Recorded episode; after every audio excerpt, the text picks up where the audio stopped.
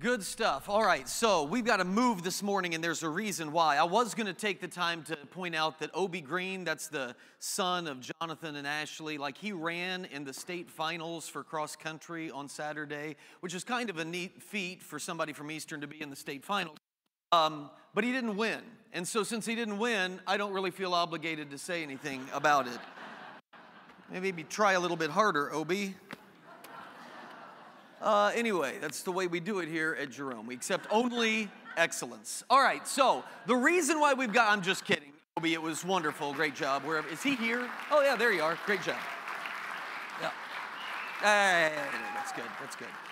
All right. Uh, so here's why we got to move this morning because somebody last week did the unthinkable. And it's wonderful for me, maybe not so great for you. They asked a question for this series you asked for it that combined three things combined history, current events, and the Bible. Okay, you can't beat that for me. And so, what I have prepared this morning may well go until four o'clock in the afternoon, but it's going to be dynamite. So, we're going to jump into it this morning. I'm excited about this. This was the question that was asked this last week. With everything going on in Israel right now, of course, we're aware of what's going on in the news and all that. Is this the end of the world? All right, that is a question that I love to talk about the apocalypse and my prophecy and all of this. Is this the end of the world? And is this Israel that we're hearing about, talked about in the news, is that the same Israel as existed in Bible times? In other words, is the nation of Israel of Moses the same as the nation of Israel of Benjamin Netanyahu? Is Benjamin Netanyahu the modern version of Moses? Is that the same nation that we're talking about? And if so, it would seem that Christians should always support Israel in all things. All right, so let's dive into this one. First of all, I see three questions here. Number one, is this the end of the world? Number two, is this the same Israel? And number three, should Christians always support Israel because they are God's people and that's where Christians want to be? There is so much information out there these days. You have access to the internet, and that's a good thing because you can research this stuff and find out, and that's great, but it's also a bad thing because there's a lot of bad information out there, and so sometimes you don't know exactly what to trust. There were a lot of people October 7th attack, Israel's 9 11, if you want to call it that. Uh, it, after that, they were posting on social media things like Psalm 122 8, pray for the peace of Jerusalem. And then you'd see other people comment underneath and would say, well, technically, well, actually, this isn't the same Israel, and so we're not really bound to pray for. First of all, what is wrong with you people? Obviously, it's always good to pray. It is always good to pray for peace, and it certainly is good to pray for peace in the chaos that is the Middle East and has been since Jesus was here. So, of course, we should be praying for Israel. But what about these specific questions that were posed? Is this the same Israel? Is this the end of the world? All of that. First of all, What's going to happen now, we're going to dive into history. So, what I'm going to need from you, since this is what I do during the week, just to make me feel at home, I need about 85% of you to be on your phones and pay no attention to me whatsoever, all right? Then I need another handful of you to be looking at me almost as though you're plotting my death, and every so often you'll, you'll get an idea and you'll write it down. I need that, and then somebody here has to have some sort of digestive problem that they have to go to the bathroom seven or eight times in the period of 50 minutes. If you do that for me, this is going to work out really well. All right, so here we go. This is going to be a simplified Cliff's Notes version of what has happened in the Middle East and what is happening. So we got to go back in history. You're with me? Yes? We're going to do this. All right. Leading up to World War I, we're going to start in about 1500, so about 400 years. This part of the world that we call Israel, the part of the world where Moses was and the children of Israel, that's the promised land, the land of Canaan, they come across. Okay, that part of the world for 400 years, 1500 to World War I was 1914 to 1918. In between that time, that part of the world was governed and controlled by this empire called the Ottoman Empire, the Ottoman Turks. Modern day Turkey is what we call it. It's the same thing the Ottoman Empire and Turkey.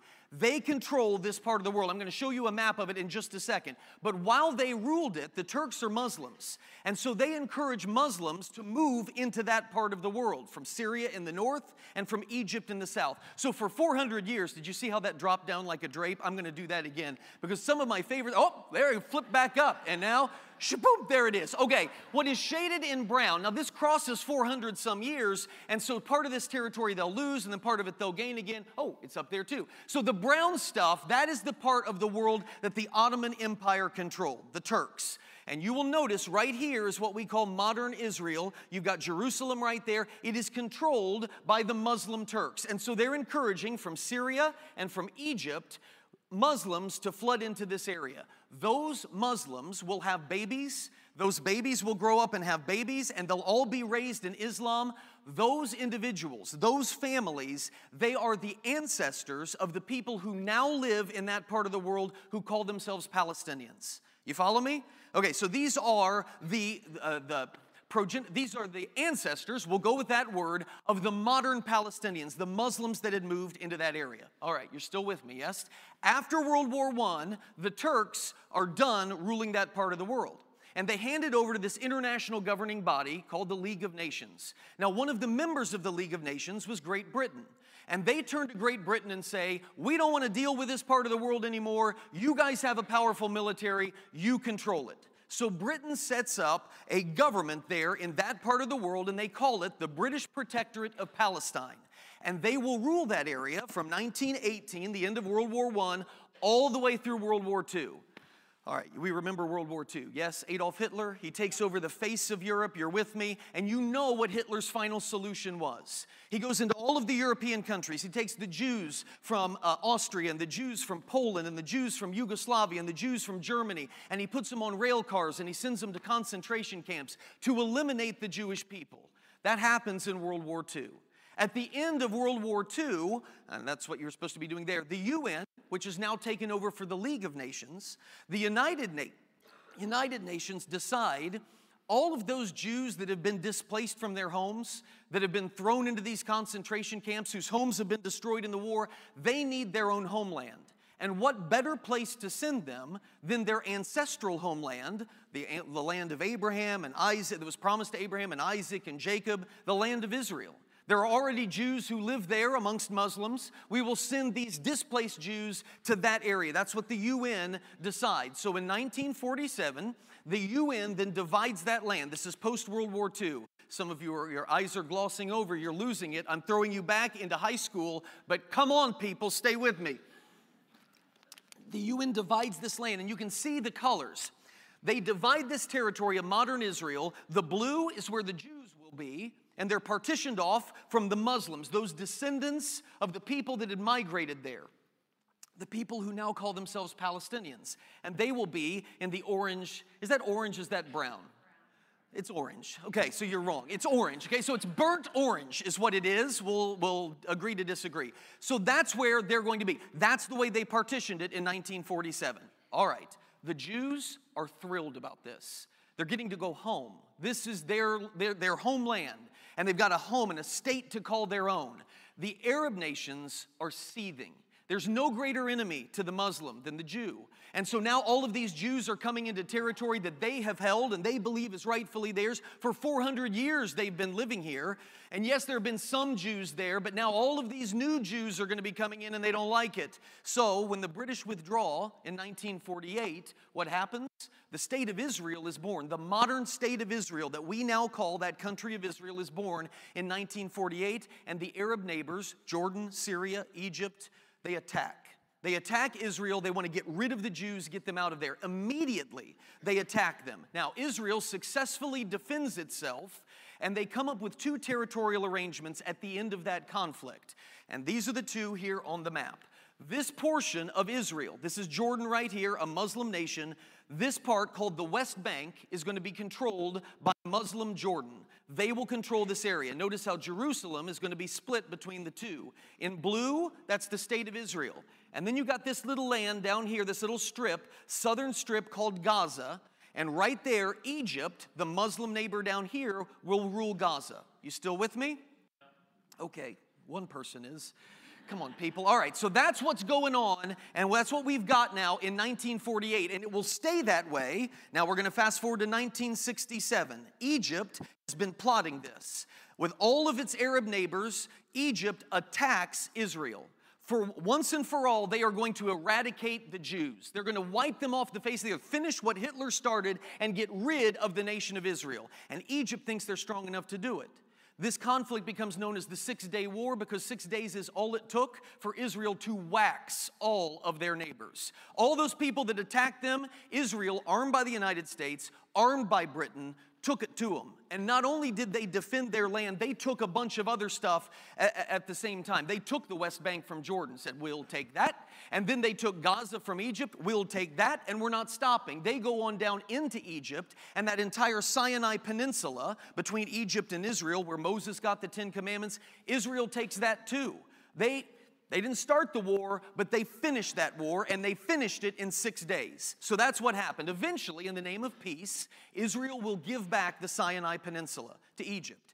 Egypt then says, We don't want Gaza, you govern Gaza, we're out. We're done with all of that. So now we fast forward to the presidency of Jimmy Carter. Jimmy Carter, Bill Clinton, George W. Bush, some of these Western leaders of the United States began pushing and lobbying Israel in the name of peace. If you want to make sure that this, there's peace here permanently, then the Palestinians need their own country and you have your own country. They called it the two state solution, and then everybody will be happy. Everybody will have their own piece of land and everybody will be satisfied. And enough pressure over time in 2005, Israel said, fine and they gave up the Gaza Strip. They turned over that southern part of Israel to the Palestinian people and say, You govern this now. This is your country. They still permitted Gazans to come across the border into Israel and work and then go back, but this is now your territory. In the name of peace, that's what we're doing.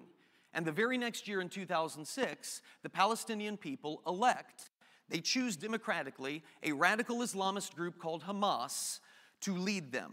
That becomes the government of the Gaza Strip, of the Palestinians. Now, what we know about Hamas, they are primarily funded by Iran, which is a terror sponsoring state. Hamas's own charter, their constitution, calls for the absolute destruction and eradication of the Jews to fulfill Hitler's vision of wiping out the Jews. In their charter, they say, We love death more than Israel loves life. They are willing to do anything to destroy Israel, and as we have seen, Hamas uses Islamist tactics you remember ISIS, they use those tactics to get what it is that they want. They do not view Israeli citizens and civilians any differently than armies of Israel. If you are a Jew, you are the enemy. You might as well have a weapon fighting against them. You are a target. This is very important that you hear me say this, okay? Not every Palestinian is a, a fan of Hamas. In fact, there are many of them that are not. In fact, there are hundreds of thousands of Palestinians who are our brothers and sisters in Christ. They are Christians and they are suffering under the leadership of Hamas. Okay, so that I, I, need you to understand that some of the people who are living in the area that Israel is now attacking to get back for what happened to them, some of them are our brothers and sisters that you are technically closer to, and you should have more feelings and, and sympathy and love for than you have for all of these other people around you at work on a daily basis. You are closer related to them that are suffering there under this, this regime of Hamas. They just happen to be living in Palestine. There are Muslims over there as well who do not agree with Hamas. They do not approve of Hamas, but they're outnumbered. They don't have the ability to overthrow Hamas, and so they are living under their thumb.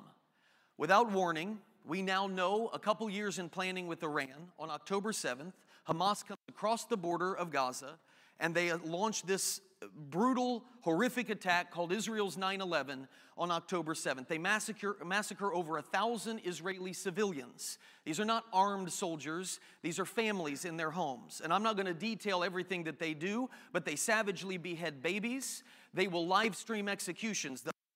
Of elderly people log on to their Facebook account, turn on a Facebook Live video, and massacre that individual in front of all of their friends on Facebook. This is the nature of the Islamist regime that is Hamas. And the state of Israel has now declared war on Hamas and pledged that they will eradicate them from the face of the earth. Here's what I need you to understand there is no way around this that action, Israel may be successful. They are determined and they have always proven themselves to be pretty serious when they say they're going to do something. They may be successful in eradicating Hamas, but that will not happen without extensive loss of life and innocent loss of life. And we know that because of how Hamas defends itself. These are images we now have. Hamas, to protect themselves, the, the soldiers go into tunnels underground These are their rocket launchers. This is within the range of, uh, of a mosque. So if Israel bombs this missile launcher, they will have destroyed a mosque, which will then be publicized. Oh, Israel's attacking our holy sites. This is a children's playground. That's where a missile launcher is. If Israel destroys the missile launcher, now it becomes public. Oh, Israel has obliterated our children. They're attacking our children. In other words, Hamas, one of their tactics is to hide behind civilians. Okay, that's a hospital up there. In the parking lot of a hospital, they put a missile launcher. This one down here is a cemetery. They put missile launchers there. This is what Israel is facing. And so Israel has said, We're going to do it. We're going to wipe them out. This is on Hamas. It's not on us. This is going to lead to extensive suffering in that part of the world. All right, you still with me? That's what's happened, and that's what's coming. So, the question, the original question, does this mean it's the end of the world? Is this the end of the world as we know it? Okay, I will say this there is nothing wrong. In fact, I think it's good for believers to keep one eye here on earth and one eye in heaven. We know what is coming, we know what, what's written in Scripture. Paul tells us that we eagerly wait for the Lord Jesus. Christ to come back. He says it to the Philippians to eager, eagerly await a Savior. The writer of Hebrews talks with excitement as we see the day approaching when all of this ends. That's great. And as we Christians are doing that, we're keeping one eye on the heavens, awaiting the return of Jesus. We then see what Jesus tells us. Don't flip there, we don't have time for that. I'll read it to you. These are Jesus' words in Matthew 24. He says, Many will come in my name, claiming I am the Christ, will deceive many. Listen to this. You will hear of rumors of wars and wars. But see to it that you are not alarmed. Such things must happen, but the end is still to come. Nation will rise against nation and kingdom against kingdom. There will be famines and earthquakes in various places. Jesus is talking about the end of the world. And so, what do we do? As we're cognizant believers, aware of what's going on, we're looking at the world, we're reading the scriptures, and what we see is Matthew 24, and we say, well, this fits. I mean, there was just there was just an earthquake in Afghanistan, and now we got nations rising against nations, and it's happening in the Middle East, right there where Jesus came the first time. It makes total sense. This could be it. And there's a lot of Christians who believe that to be the case. But look at verse 8, what Jesus says here in Matthew 24, verse 8. After saying all that's going to happen, he goes on and says, All these are the beginning, the beginning of birth pains. He doesn't say it's going to happen right away. He says these are the beginning of birth pains. The fact of the matter is, and I know you're not going to like this, some of you that are eager for the end of the world, but we have extraordinary recency bias. We see these things and we think, well, that fits scripture. I just need you to understand that for 20 centuries, people have been seeing events around them and saying, Well, I see that right there in Scripture. Dr. David Jeremiah is a brilliant biblical mind. And I know a lot of you read him and, and really appreciate it. I do too. I've learned a lot from him. He believes that he's going to see Jesus come back before he dies. And he's what, in his 60s or 70s? Which I, I mean, I, I, I don't know. I don't know if Jesus is going to come back. But what I need you to understand is there have been Dr. David Jeremiahs in every century since Jesus was first here on earth. They could be right. I don't know. No man knows the hour. So it may be that all of this is fulfilling what the Bible's talking about, or it may be like it's been for the previous 20 centuries. These are the beginnings. And, and Jesus may tarry for another 2,000 years. I don't know. I just used the word tarry, is what I do know. That's not a normal word for me to use, but I just did. All right, so here is what I'm going to suggest to you. When I, I don't mean to rain on anybody's apocalypse parade, okay? I know a lot of you may be excited. You're going to be there and you're going to witness it. You're going to film it on your cell phone and post it to Instagram. Hey, Jesus is back. I don't know if that's what you're counting on, but when I see scripture, here's where I am. When I look at the events of this world, and, and I'm not telling you you should be like me, I'm just saying I think this is a healthy response for Christians. We see the events of the world and we're tempted to rush to Scripture and make predictions about the end of the world. Here's where I think our testimony should be as believers. We should see what's happening in the world, see what happened to those Jewish families. See what's happening now to the Palestinians who are innocent and don't even like Hamas, but they are facing retribution, just retribution, for what was done to Israel. We should look at the suffering of this world and long for what the prophet Isaiah talked about. When he said, There's coming a day when his greatness and his government and peace, there will be no end to that. That's what's coming. That he will reign on David's throne and over his kingdom, establishing and upholding it with justice and righteousness from that time on and forever. Praise God that that's coming. That's what I want to say to the world. It doesn't, it's not always going to be like this. There is coming a day when King Jesus will rule, and it, he's the Prince of Peace, and peace will extend as far as humanity extends. So then, let's combine the next two.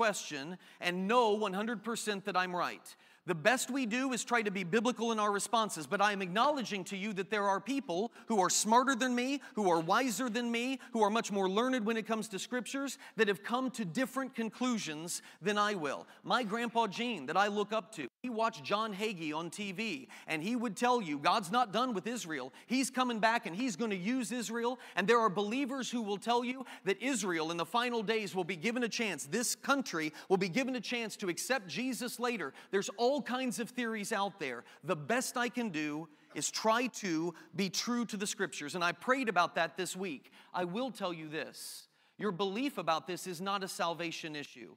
And there is this idea that we have in Christendom that on essentials, we must have unity.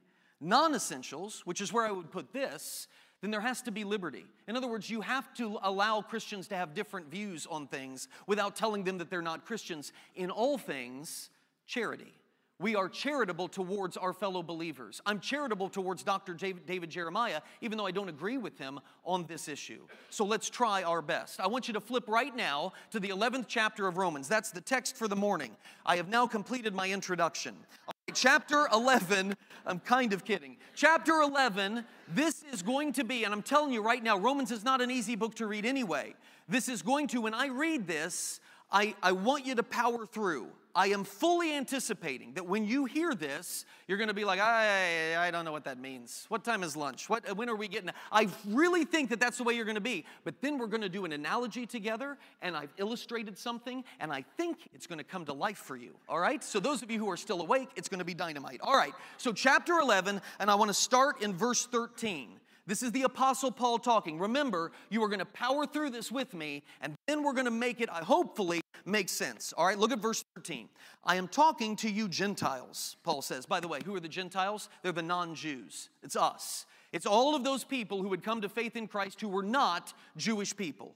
All right, so uh, I'm talking to you Gentiles. Inasmuch as I am the apostle to the Gentiles, I make much of my ministry in the hope that I may somehow arouse my own people to envy and save some of them. Paul is a Jew. And he's saying, in my ministry to the Gentiles, I'm wanting to make the Jews jealous of what I'm preaching to the Gentiles so that they will want that too. They've rejected Jesus, but I want them to want the same thing. Verse 15 For if their rejection, the rejection of the Jews, is the reconciliation of the world, what will their acceptance be but life from the dead? If the part of the dough offered at first fruits is holy, then the whole batch is holy. If the root is holy, so are the branches. All right, now here's where Paul's going to start with this analogy of a tree. Some of you are not trying very hard to stay with me. Look at the text and focus, all right? Verse 17 If some of the branches of this tree have been broken off, and you, you Gentiles, though a wild olive shoot, have been grafted in among the others, you've been attached to the tree, you now share in the nourishing sap from the olive root. Do not boast over those branches that have been broken off laying on the ground. If you do, consider this you do not support the root, you Gentiles, but the root, the Jewish root, supports you. You will say then, branches were broken off so that I could be grafted in. All right, granted. But they were broken off because of their unbelief. You stand by faith. Do not be arrogant, but be afraid. For if God did not spare the natural branches, these Jews, he will not spare you either for unbelief. Verse 22 Consider therefore kindness and sternness of God, sternness to those who fell, but kindness to you, provided that you continue in his kindness. Otherwise, you also will be cut off. And if they do not persist in unbelief, they will be grafted in. For God is able to graft them in again. After all, if you were cut out of an olive tree that is wild by nature, and contrary to nature were grafted into a cultivated olive tree, how much more readily will these, the natural branches, be grafted into their own olive tree? How far did you make it before you fell asleep? All right, here's what we're gonna do, all right? I am going to now put on the screen a tree.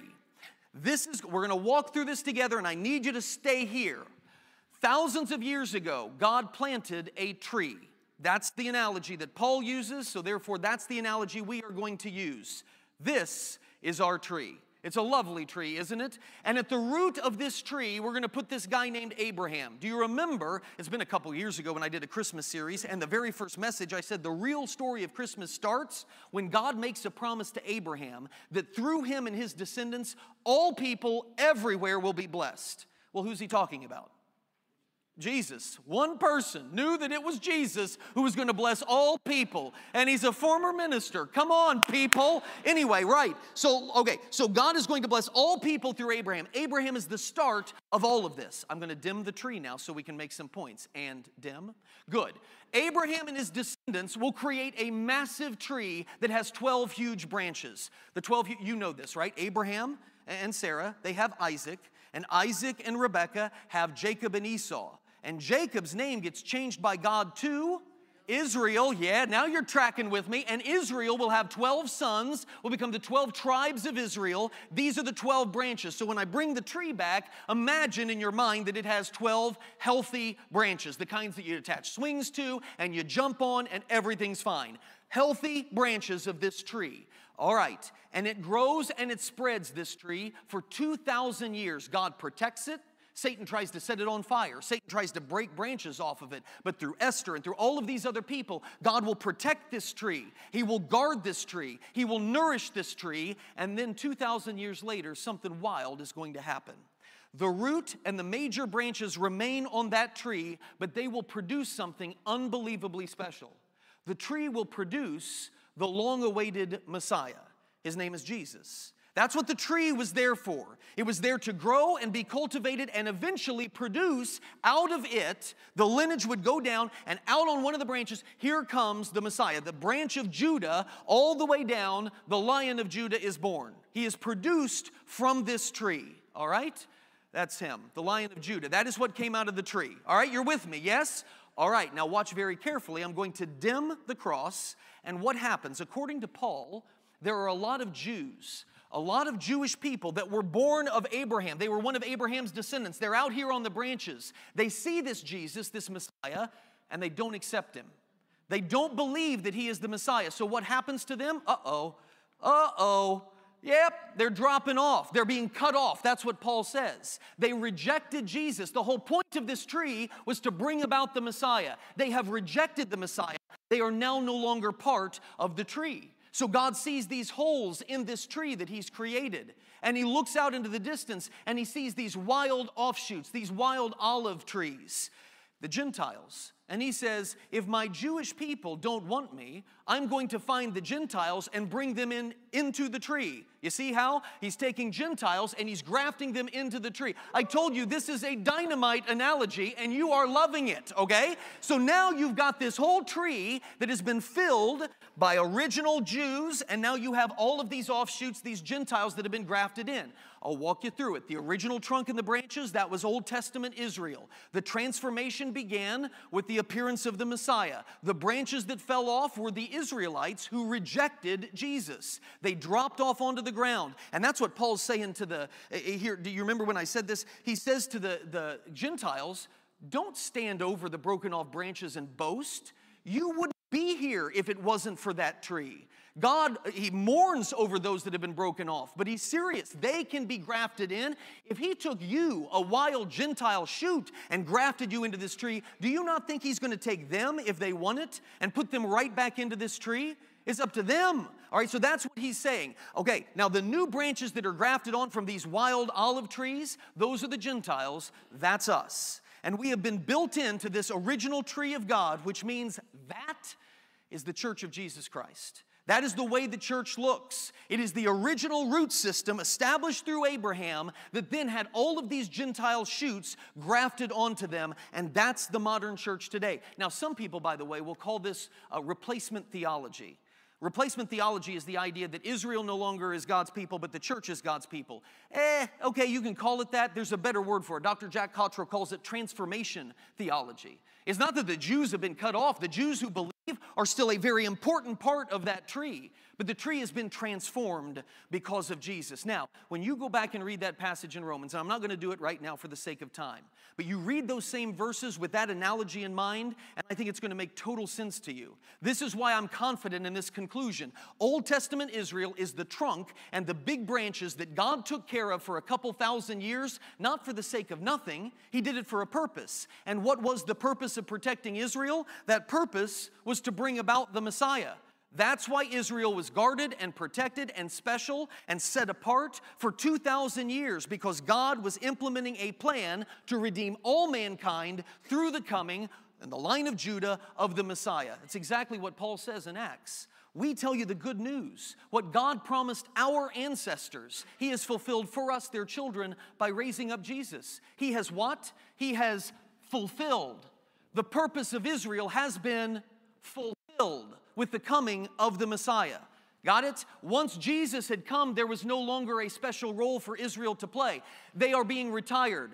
Uh, they have served faithfully in the army, a dishonorable discharge, and you will be forever remembered for your great service because you brought about exactly what God wanted, which was the coming of the Messiah. And it was signified by the tearing of the temple veil. You remember that when Jesus dies, yes? When Jesus dies, that temple veil that separated normal human beings from the presence of God ripped in two.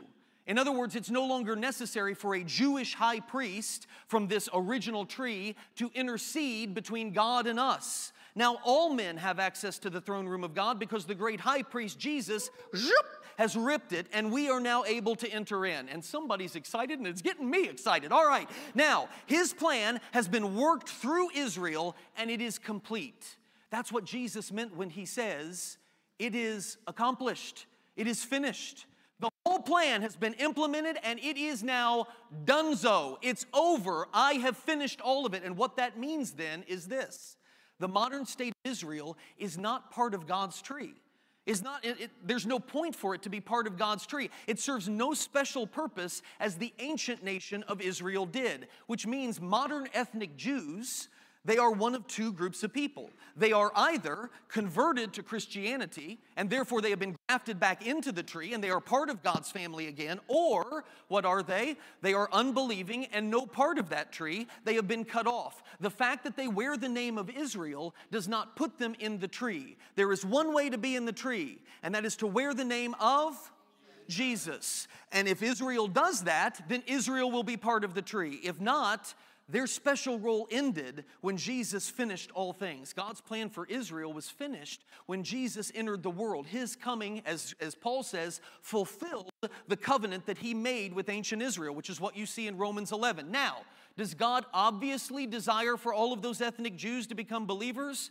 Of course he does. That's what Paul's talking about. He wants them. How much more would he want them to become part of the original tree? But they do so through Jesus alone not through any modern ethnic state that we may create through the United Nations. That's not how they see. That's what Paul means. He writes to the Ephesians, there is one body and one spirit, just as you were called to one hope when you were called. Who is that one hope?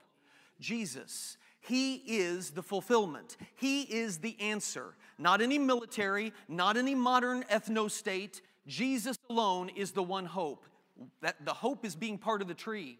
And you can only be part of the tree the blood of Jesus Christ. So, where does that leave us then? To answer the questions that were originally asked. We are not, as Christians, biblically bound to support the actions of any modern political state, whether it's the United States or whether it's Israel. That is not what we are called biblically to do. Now, let's talk about it as an American supporting Israel makes a lot of sense. Okay, you can easily make the argument why. Israel's a great ally to the United States, no question. And Israel is a democratic republic that's sitting there in the middle of Islamic dictatorships. So obviously, it would make sense that we would support them. And Israel, if you haven't thought about this, if Hamas isn't targeting the infidel that is the Jew, Hamas would be targeting other people who are infidels as well. Uh, they've got a blood cult de- devotion to doing this. So Israel is guarding against the growth of this fundamentalist terror that exists. So is there a strategic reason to support Israel? 100%. What I'm telling you is those things that I just listed are not biblical reasons. Christians are not bound biblically to do so. So, does that then mean that we do not pray for the peace of Jerusalem? Is that what we're to conclude? Well, this isn't modern Israel, and that's not, or this isn't ancient Israel, and that's not ancient Jerusalem, so we don't really have to do that. Okay, no, of course we pray for the peace of Jerusalem. And I would make eight, nine suggestions to you, and I'll close with this. All right, we made it. Nine suggestions on how we should be praying for everything that's going on. I would recommend this. Number one, pray for those Jewish people. Number one, pray for the Jewish people to find in Jesus their only hope for peace and salvation, because that's the only place they're going to find it. Pray for the Jewish people. Number two, pray for the Palestinian Muslims to turn from the lies of Islam, the false religion they belong to, and to embrace Christ as King. That is their only hope for salvation. And they bear the image of Almighty God. He desires to graft them into the tree as well. Pray for them. Number three, pray for the safety of our Christian brothers and sisters, the ones who are suffering because of Hamas's attacks in Israel, and the ones in Palestine who are undergoing the, the onslaught of Israel in retribution for what Hamas did. There's a lot of Christians suffering there. Pray for them as well. Number four, pray for the grieving families in Israel now who have lost loved ones, believers or not. And pray for the Palestinian uh, people who are now undergoing uh, uh the same type of sorrow when they lose loved ones. Pray for a cessation of violence in that way. Pray for the defeat of any worldly philosophy or any worldly force that intentionally terrorizes innocent people. Pray that that would be defeated. You can't watch what's happening or what happened to innocent people and as a Christian not be called in prayer for them. Number six, pray for a quick resolution. Pray for a cessation of violence to preserve as many innocent lives as possible. That justice would be carried out and then innocence would be, uh, uh, uh, would be saved and safe. Number seven, this, don't overlook this. Pray for wisdom in our leaders. I don't care what you think about the current leadership of this country or Israel or any other country. Pray for them. Pray for God to move in their hearts and their minds so that they would know the things that should be done and that they would ultimately submit to the Lord. Number eight, pray for each other. I see a lot of dissension among Christians over this. Pray that we would not be divided by this. I see a lot of worry amongst Christians. What's going to happen? What's going to happen to me and what's going to happen to my family? Will this happen to come over here? Are people going to be drafted? Is this World War III? Remember who we serve, okay? And remember where we're bound, what this is all about. And then, number nine, the last thing that I would say to you this morning pray for the words of the Apostle John. Remember at the end of the book of Revelation, the Apostle John shares some thoughts in Revelation 22 that as I look at the chaos of this world, I cannot help but feel the exact same way. We are right now being exposed to the terror and the violence and the hatred of the world, and there is only one solution. And John wrote about that solution in the very last chapter of the Christian scriptures when he said this He who testifies to all of these things says, Behold, I am coming soon. Amen. Even so, come quickly, Lord Jesus. The grace of the Lord Jesus be with God's people. Amen. If you believe like me, that the only way the terror and the horror and the pain and the sorrow of this life is fixed is through the coming of Jesus Christ, then pray for our urgency and pray that He would come quickly and come now. Father God, I thank you for this morning. I thank you for that tree that tree that you established and you cultivated for 2,000 years. And I pray what the offshoot of that tree was. I, I, thank you for him. I thank you for the resurrected Messiah. I thank you for the, the faithful servants that you had in the ancient nation of Israel, that they were devoted to your truth. I thank you that Jesus was devoted to his cause here to redeem all mankind. And I pray now that we would be found faithful as well that we would go into all of the world to share the one message, and it isn't a geopolitical message, the one message of salvation salvation through Christ, His wounds, His sacrifice alone. Father, may we be motivated that way every time we see the terror and the horror of the world. May our impulse not to be to jump on social media and share our, our hot takes on what it is. May it not be to in, instinctively offer up our predictions on the end of the world, but instead may we feel the urgency to share with all men in all places the truth that has set us free and the truth that can set them free. That is our prayer, and we lift it before your throne in the name that is above every other name, the only name through whom salvation can be attained, the name of Jesus Christ, your Son, our Savior. And everyone said, Amen. If you folks want to come to Jesus, if you're ready to be grafted into that tree, to join your part in that branch, this is your chance.